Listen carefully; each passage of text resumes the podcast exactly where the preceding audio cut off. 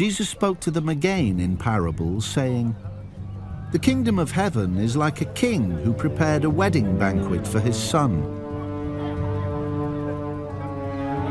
He sent his servants to those who had been invited to the banquet to tell them to come, but they refused to come.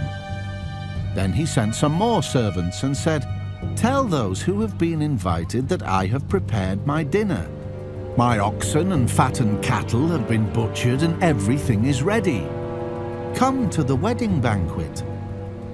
But they paid no attention and went off, one to his field, another to his business.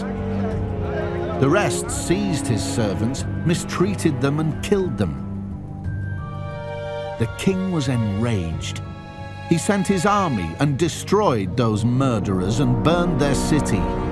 Then he said to his servants, The wedding banquet is ready, but those I invited did not deserve to come. So go to the street corners and invite to the banquet anyone you find. So the servants went out into the streets and gathered all the people they could find, the bad as well as the good, and the wedding hall was filled with guests. But when the king came in to see the guests, he noticed a man there who was not wearing wedding clothes. He asked, How did you get in here without wedding clothes, friend? The man was speechless. Then the king told the attendants, Tie him hand and foot and throw him outside into the darkness where there will be weeping and gnashing of teeth. For many are invited, but few are chosen. Do you see a parallel running through the parables? Is Jesus going to, as a rule, talk about faith versus unbelief and then suddenly start talking about faithful believer versus unfaithful believer? Wouldn't that be a little weird? Wouldn't you think that that would be a little much to ask of us to be able to pick out which one he's talking about? I think so.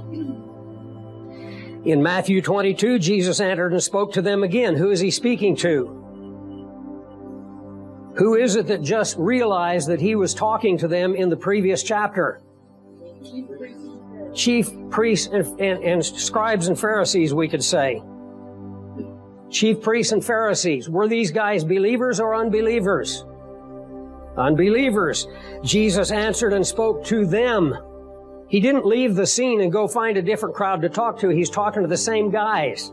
Don't ever let chapter divisions rob you of the context. The kingdom of heaven is like a certain king who arranged a marriage for his son. This sounds familiar. Who is the king?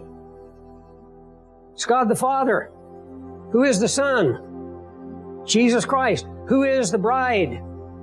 The church. By the way, is the bride mentioned in here?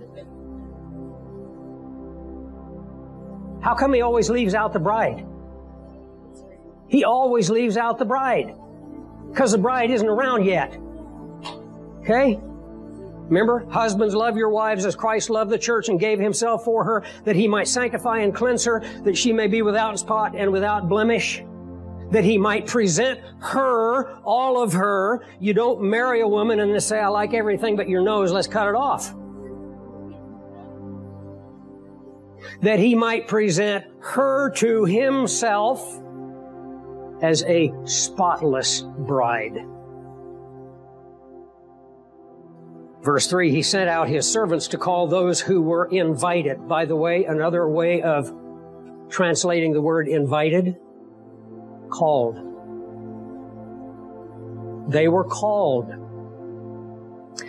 He sent out his servants to those who were invited to the wedding, and they were not willing to come. Sound like Matthew 23, 37? How often I would have gathered you together, but you were not willing. Again, I mean, this guy is very patient. He sent out other servants saying, Tell those who are invited, see, I have prepared my dinner, my oxen, my fattened cattle are killed, and all things are ready. Come to the wedding. I have to correct one thing. The word dinner is not dinner. It is breakfast. This is important. This is not the wedding feast yet. Why not? The bride hasn't showed up. You know, when Jesus spoke, there was a reason for everything he said. What they did in the ancient world was that they would have a wedding and the bridegroom would come and take the bride who would run out with her trousseau or her uh, hope chest. They would go to the place prepared. She would dress herself up and then they would come to the wedding feast. Meanwhile, the guests are showing up through the day. And they had people who were preparing, the tables were set up, the whole place was decorated, and the guests are arriving. And when you arrive, you didn't stand around outside saying, Man, I didn't know I was going to get here three hours early. You were taken in, and there was food for you. And the word that is used here is a word for the early meal. We would call it a brunch, somewhere around early lunch. And you would feast and drink through the day. And by the way, the oxen and the fat, fatted cattle are killed, and that means they are being prepared.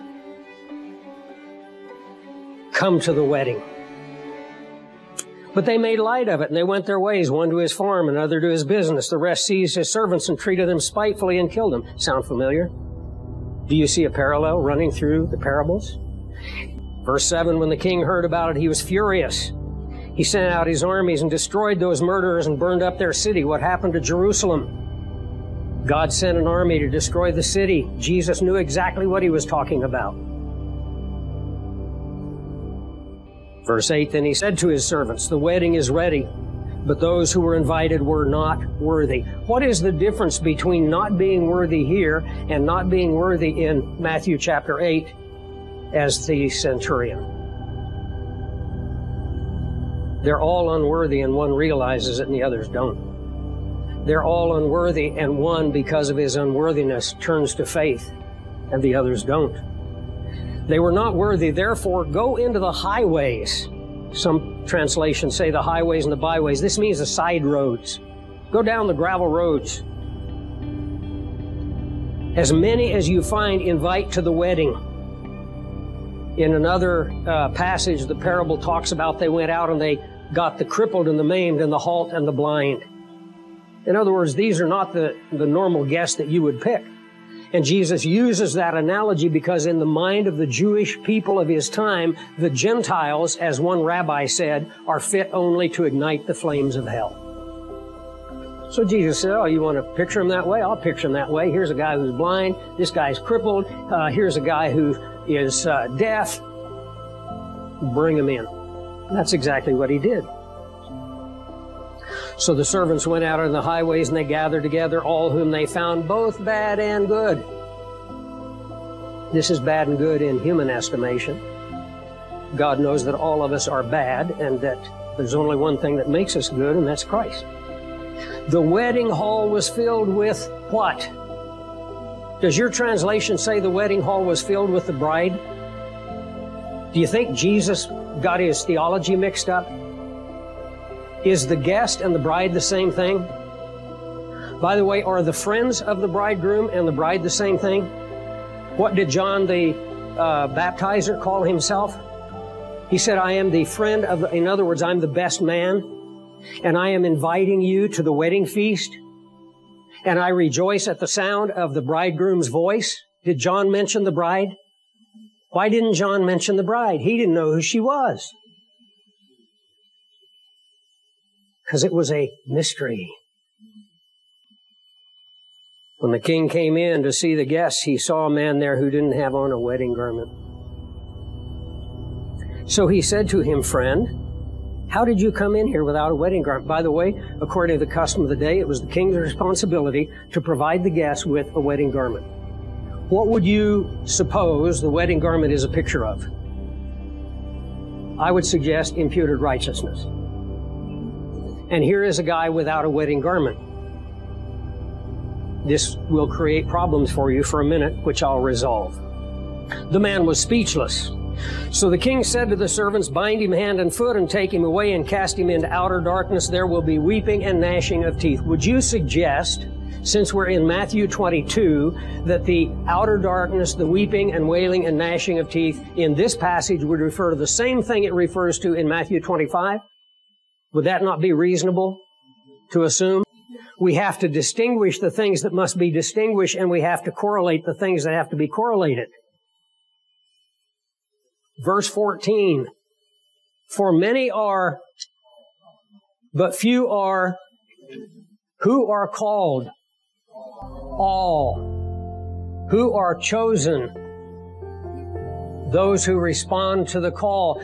Jesus right here is interpreting for us the meaning of election.